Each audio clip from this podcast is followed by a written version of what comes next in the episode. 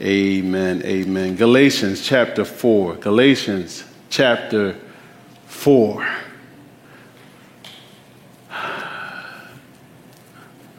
Listen to the tone and texture. Verse 1 begins, it says, I mean that the heir, as long as he is a child, is no different from a slave, though he is the owner of everything. But he is under guardians and managers until the date set by his father. In the same way, we also, when we were children, were enslaved to the elementary principles of the world.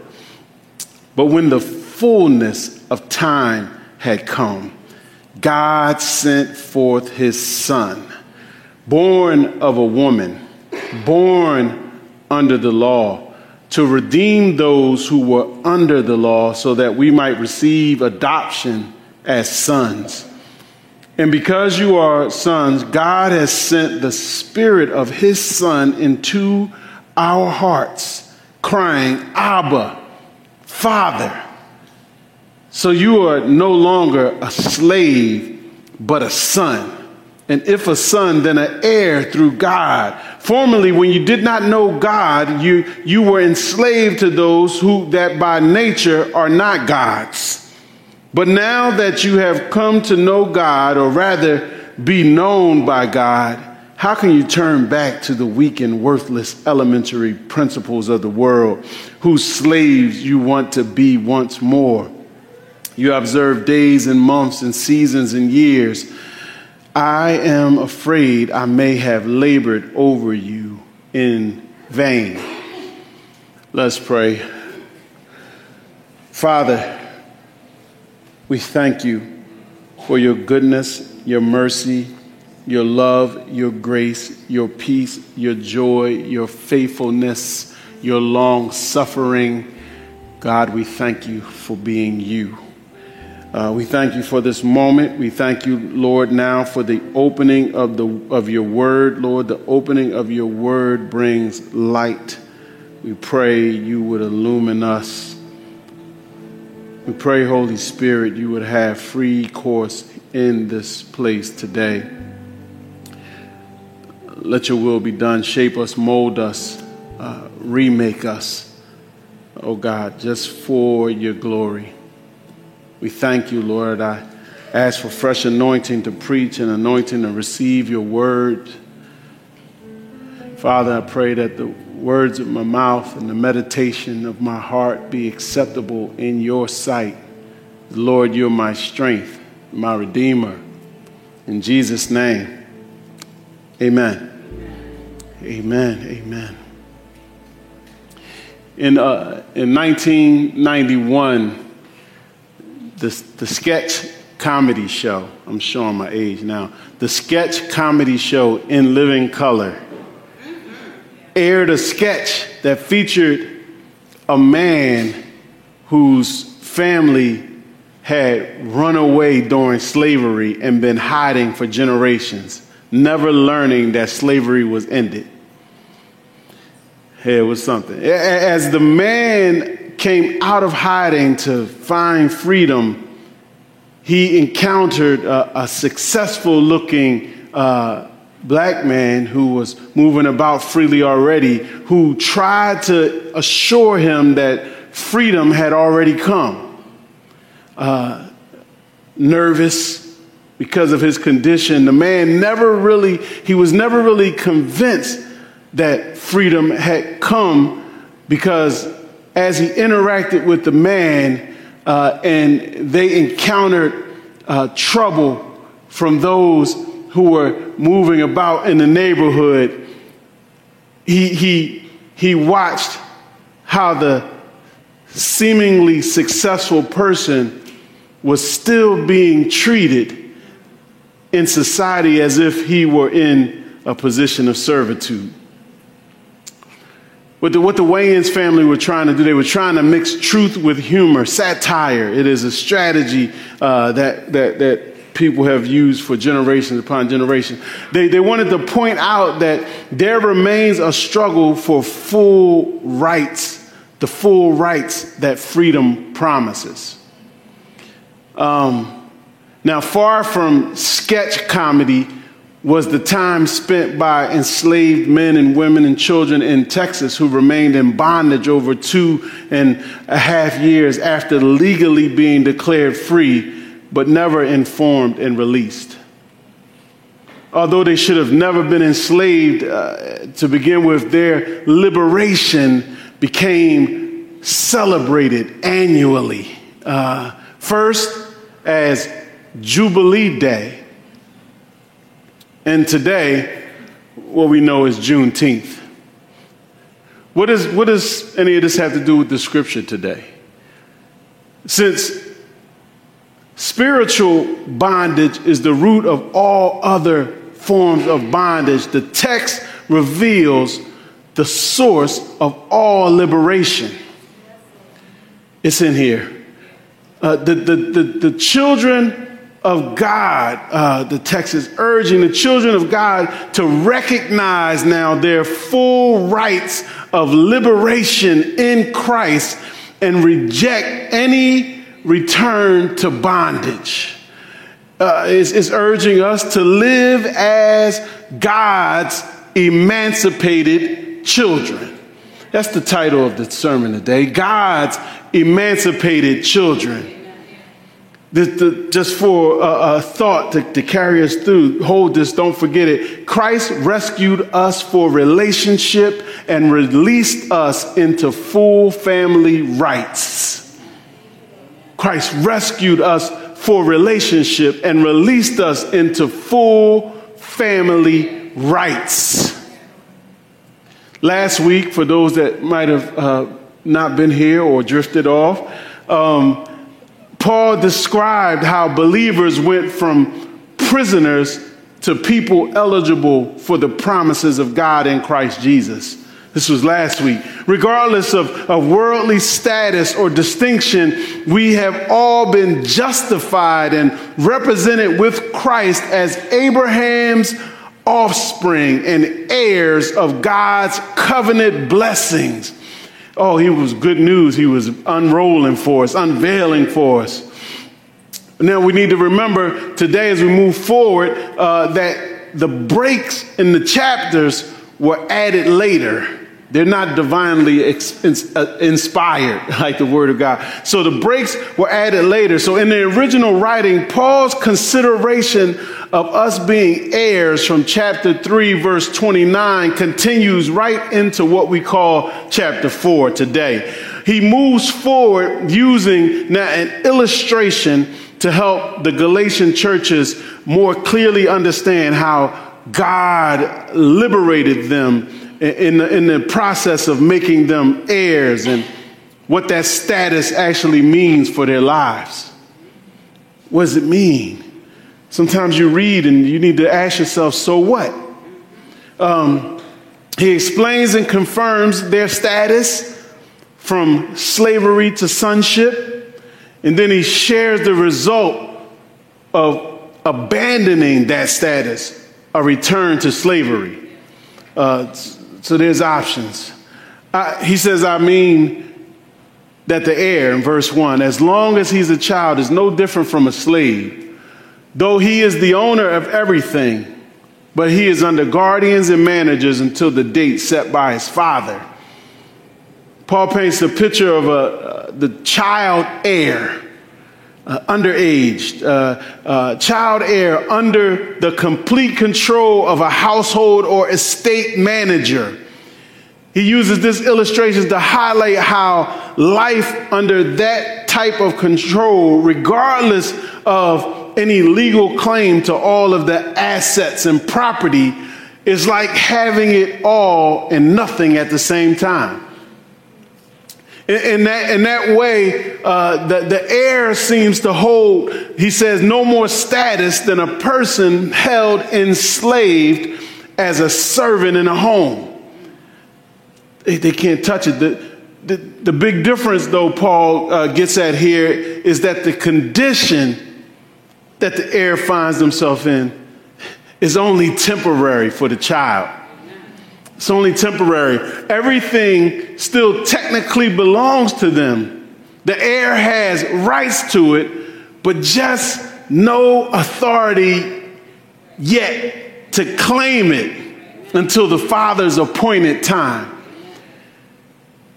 Imagine today a parent who sets up a trust fund for a child. A good parent. Now, the money in the fund belongs to the child, but they can't access it when they can only access it when and how the parent stipulates. That fund could be for school. That fund could be for whatever it is. They can't touch it. Paul tells the church, this scenario is a lot like us. It's a lot like us. How, Paul? He said, in the same way, we also, when we were children, were enslaved to the elementary principles of the world. But when the fullness of time had come, I'm so glad, God sent forth his son, born of a woman, born under the law, to redeem those who were under the law, so that we might receive adoption as sons. Believers line up with the illustration in two ways.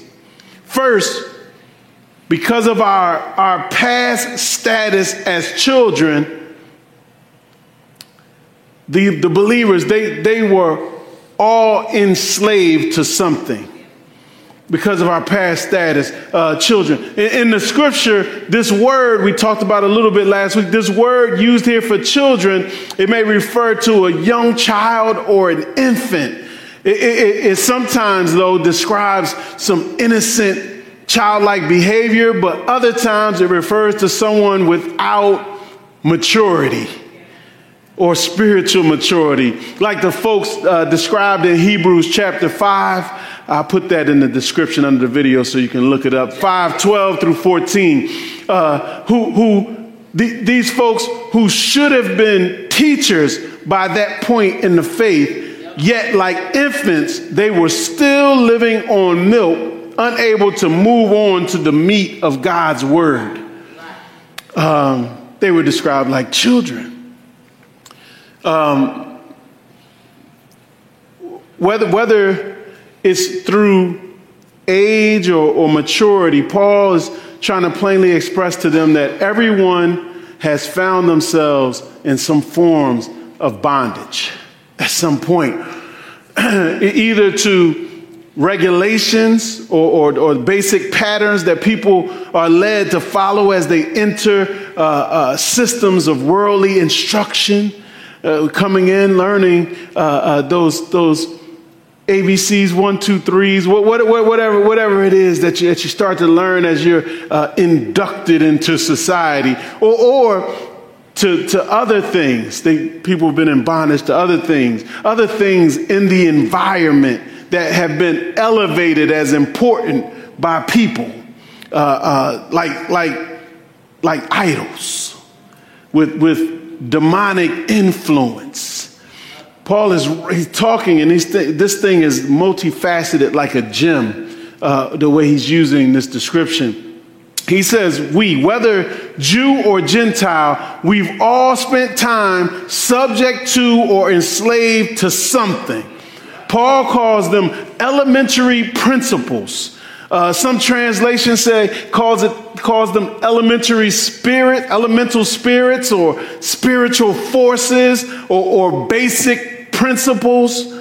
But they all point to being under control of systems or ideas that take precedence over God, holding sway over the lives of people prior to them coming to a place of maturity.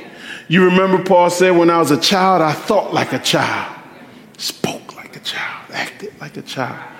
When I became a man, I put away childish stuff. Paul says, put it away. Enslaving elements. Y'all are asking questions. I can hear the questions coming from the middle. Enslaving elements for the Galatians. Like, it likely included various types of pagan religion, like the worship of stars, and constellations, omens from the sky. Can you imagine stars determining what kind of day you're going to have? Right. What's wrong with these Galatians? Oh, that happens today. Some people won't start the day without checking out their horoscope. I pronounced that right, horoscope. But here it is. Some were in bondage to nature worshiping. Worshiping elements, earth, wind, air, fire, water. A popular one, because we look at these people strange, but a popular thing in our time and in our cultures is the universe. They give it to the. They talk to the universe. These are enslaving. If we took a quick look around today, we'd find all types of enslaving elements, addictions, oppressive systems, as well as materialism and constant pleasure-seeking behavior. All of it, enslaving elements. What they do is they all make room for the false freedom of self-governing, which is really a code for Satan governing. You're going to be led and ruled by someone. That's the Galatians. Paul had already mentioned the bondage of the Jews to the law, how they were held by it, and even though the law we talked about, it had its good purpose, it was something that was used and twisted by Satan to enslave men and women. You heard Satan, the devil's trying to speak to the Son of God, the Word of God, about the Word of God, trying to twist God's intended desire for the Word and get Jesus to do things out of line and out of order. He does it. John Stott helped describe it. He described it well, saying that God intended the law to reveal sin and drive men to Christ. Satan uses it to reveal sin and drive men to despair. God meant the law as an interim step to man's justification. Satan uses it as the final step to his condemnation. God meant the law to be a stepping stone to liberty. Satan uses it as a stumbling block to bondage. I like how he put that. Help to see it clearly. Look, thankfully, in Paul's illustration, don't forget his illustration, believers line up with the illustration in a second way. There was the bondage of the children, but the status of enslaved children was given a time limit. So the believer, that status that they are in, it had a time limit. Just like the young heir in verse 2, how he was under slave-like restrictions until the date set by his father. God the Father set his own appointed time and marked it by sending Jesus. There was a limit with a definite mark. In the various cultures, there are those points of demarcation. In this Greco-Roman culture, the child would get to a certain age, and then they would be under another person until they get to 21. And in Judaism, a child is a child until their bar mitzvah. And then they have they're supposed to take on some adult life. Look, in some African cultures, they have what we have what's called a rite of passage. Only in our culture is there confusion when the children are no longer children. It used to be a hard line at 18. It was time to go. Now it can trickle on into the early 20s, late.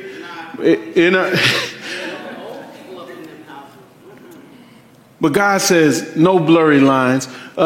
He says, "I'm going to let you know when it happens." He called it. He said it was the fullness of time.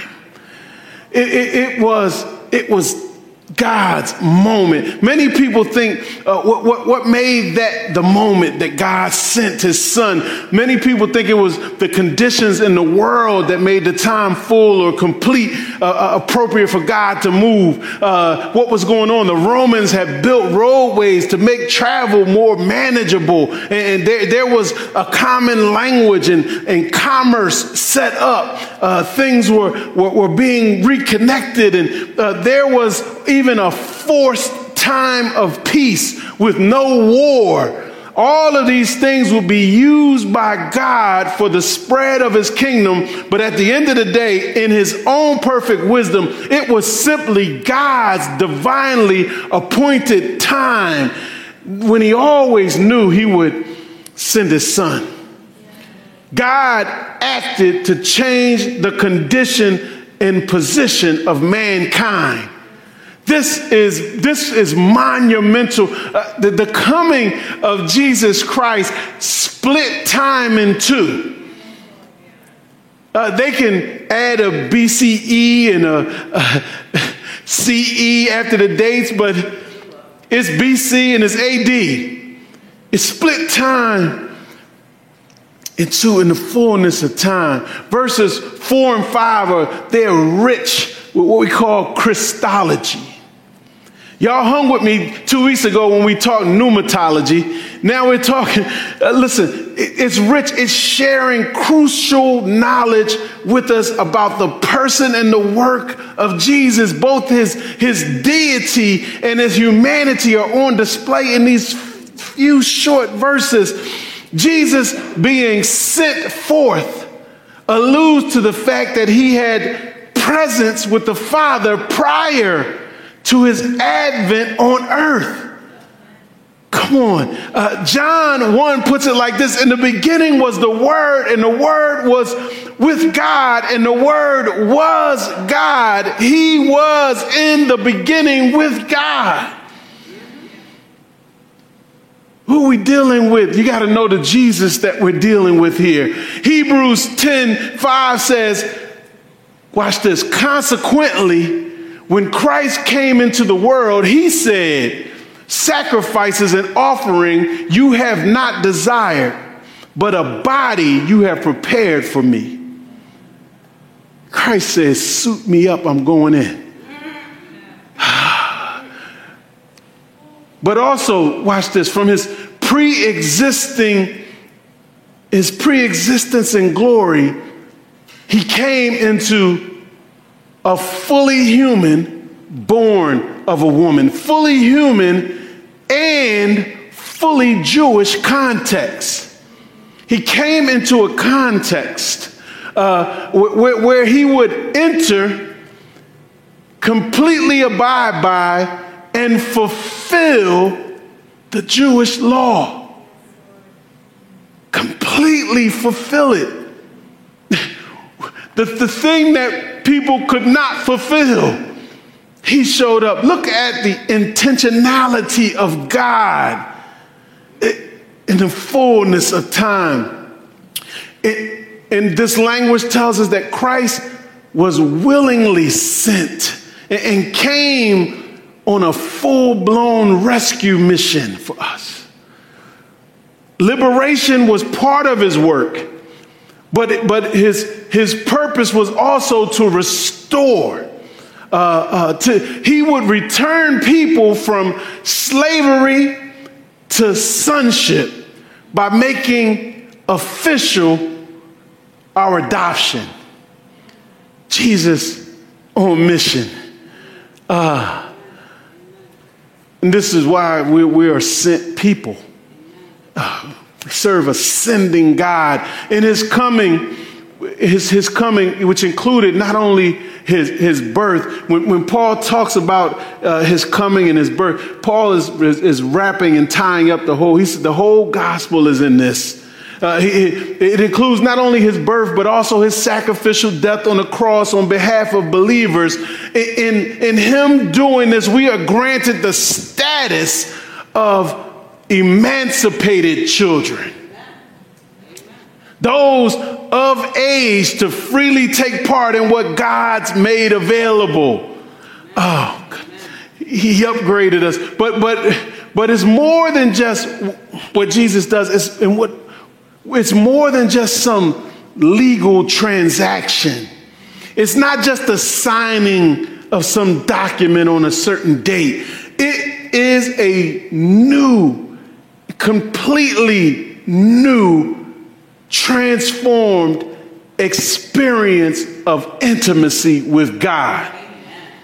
This is what Jesus brought about. Listen, and verse 6, and because you are sons, God has sent the Spirit of his Son into our hearts, crying, Abba, Father. So you are no longer a slave, but a son. And if a son, then an heir through God. There's an experience.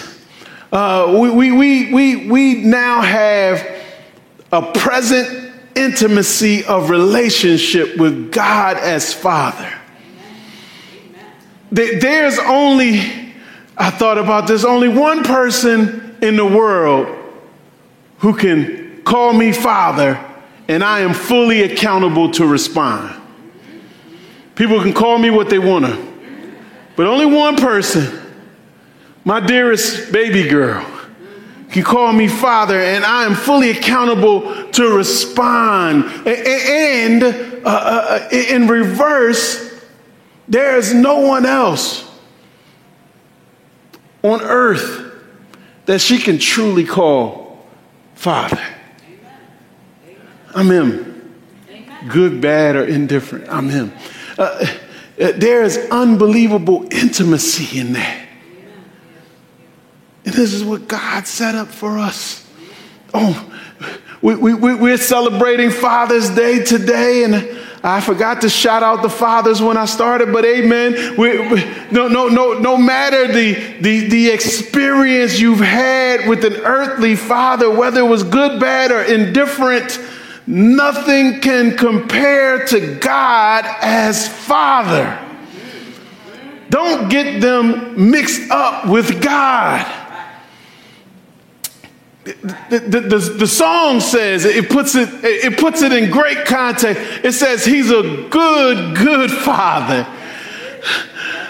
They couldn't figure out how to describe it, so they just said the word good twice. He's a good father.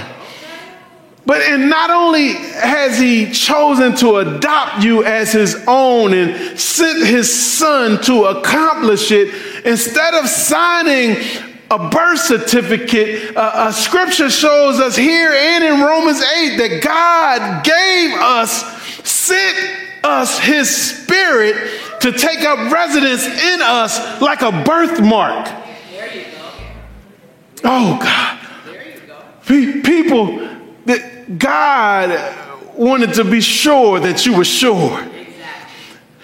People now, we're talking the Holy Spirit again, the Spirit of God, the Spirit of Christ, the Holy Spirit. People blame all types of things on the Spirit.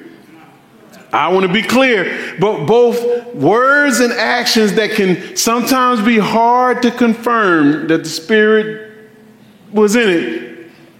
But here is a verified experience. It's verified that this is one that all believers should rightly be able to claim, that the Spirit of God is testifying to my spirit that I am a child of God. Amen.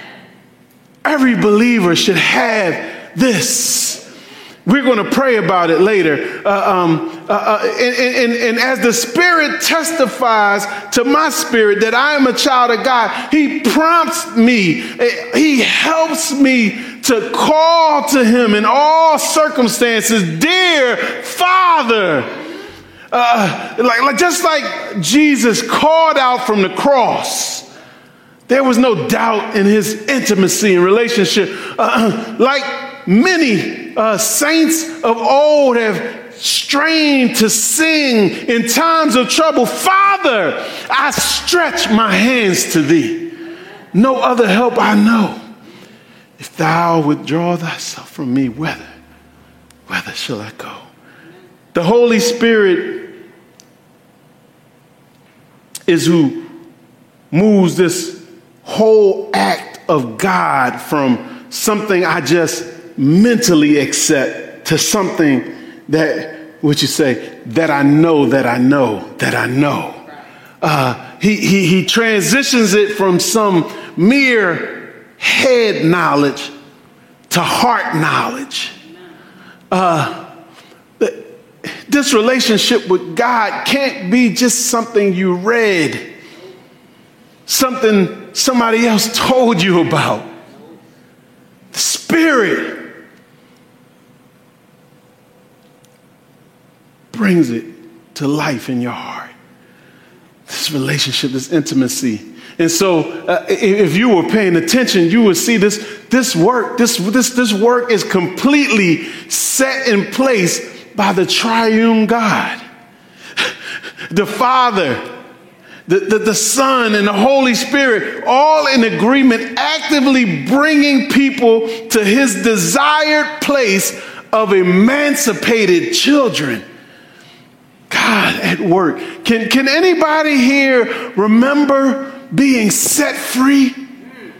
Is anyone that you can recall God setting you free? Would you ever want to go back? Never. Paul says, formerly, verse 8, formerly, when you did not know God, you were enslaved to those that by nature are not God's. But now that you have come to know God, or rather to be known by God, how can you turn back again to the weak and worthless elementary principles of the world, whose slaves you want to be once more? Paul said, you go back. It's only one thing to go back to. You observe days and months and seasons and years. I'm afraid I may have labored over you in vain. This is the preacher's nightmare. Just think about everything they've gained. Think about everything we've gained. Think about everything they've gained. They are adopted. With God's Spirit as a constant witness in their hearts, they are heirs, lined up with full access to the best the Father will ever give. And now He says they are known by God. They are no longer like the rest of the world, walking around just using God's name, name dropping God. OMG, God actually knows their name and claims them as His own. Well, what's that like? It's like the difference between seeing and waving hello to a person every day, saying that you know them, versus that person seeing you, coming over, embracing you, and asking you how you're doing. What could be worth trading all that in? Paul is having a hard time imagining that after all of this, after entering such an intimate, perfect relationship with God, these folks would start turning themselves over again to substitute masters, things and people that are not divine at all. They've gained access to the wonderful, but they're being drawn back to what's weak and worthless, he says. The scripture somewhere talks about like a dog returning to vomit. After being set free from bondage, rescued by Christ himself, why would anyone surrender the rights of sonship and return themselves to the position of slaves? Make it make sense. It's a strange phenomenon, though. This isn't the first place it's been addressed in the scriptures.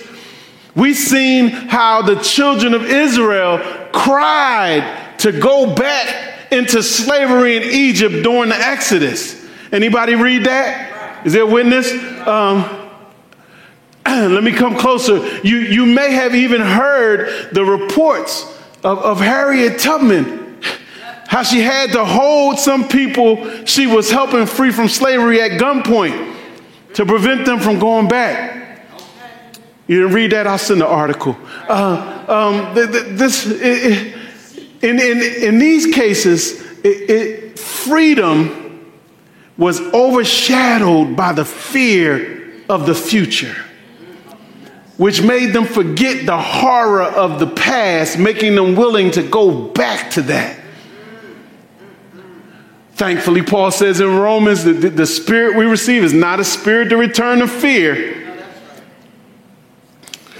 This is like a nightmare for Paul, as it would be for any pastor or leader. Imagine leading a group out of a horrible place, getting them aboard a train to safety and new life, only to look up as the train is pulling off to see that many of them have stepped back off the train out onto the platform. And they're waving at you.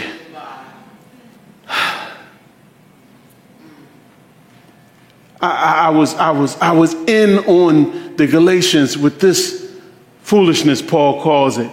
And then I realized we have to look up from the page here and ask ourselves some questions. Is there anything still holding you captive? Is there anything still holding you captive? Search. Don't give the quick answer. It can be a feeling, an idea, not just a feeling of inferiority. It could be a feeling of superiority. It's enslaving. If there's anything holding you captive, couple things will be necessary. One, here I see it in the scripture. We have to recognize and reject bondage. We have to recognize and reject bondage. Now, when we read Romans chapter 8 earlier, what we should have seen in that, when we read Romans chapter 8, is that the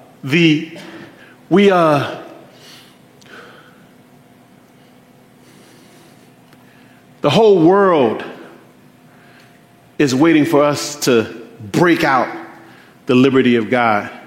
We are to be a foretaste of what God is providing. So it's important.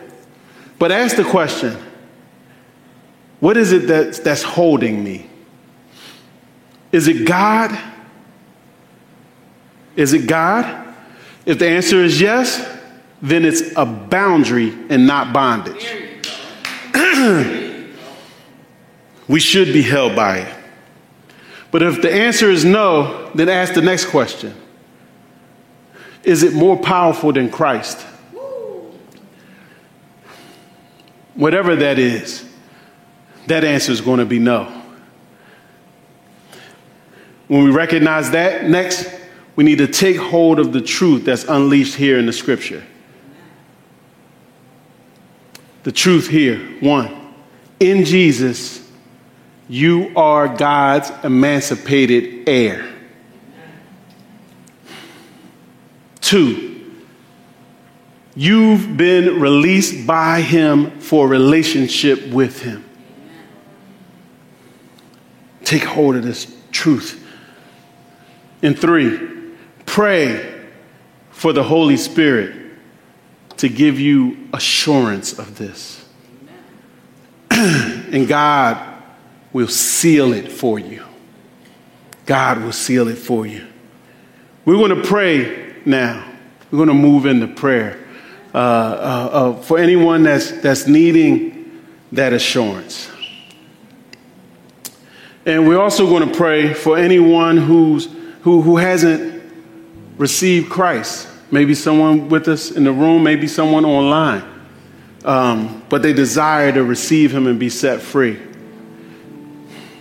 Let's move into prayer. Let's look to the Almighty God who's done all of this to liberate us.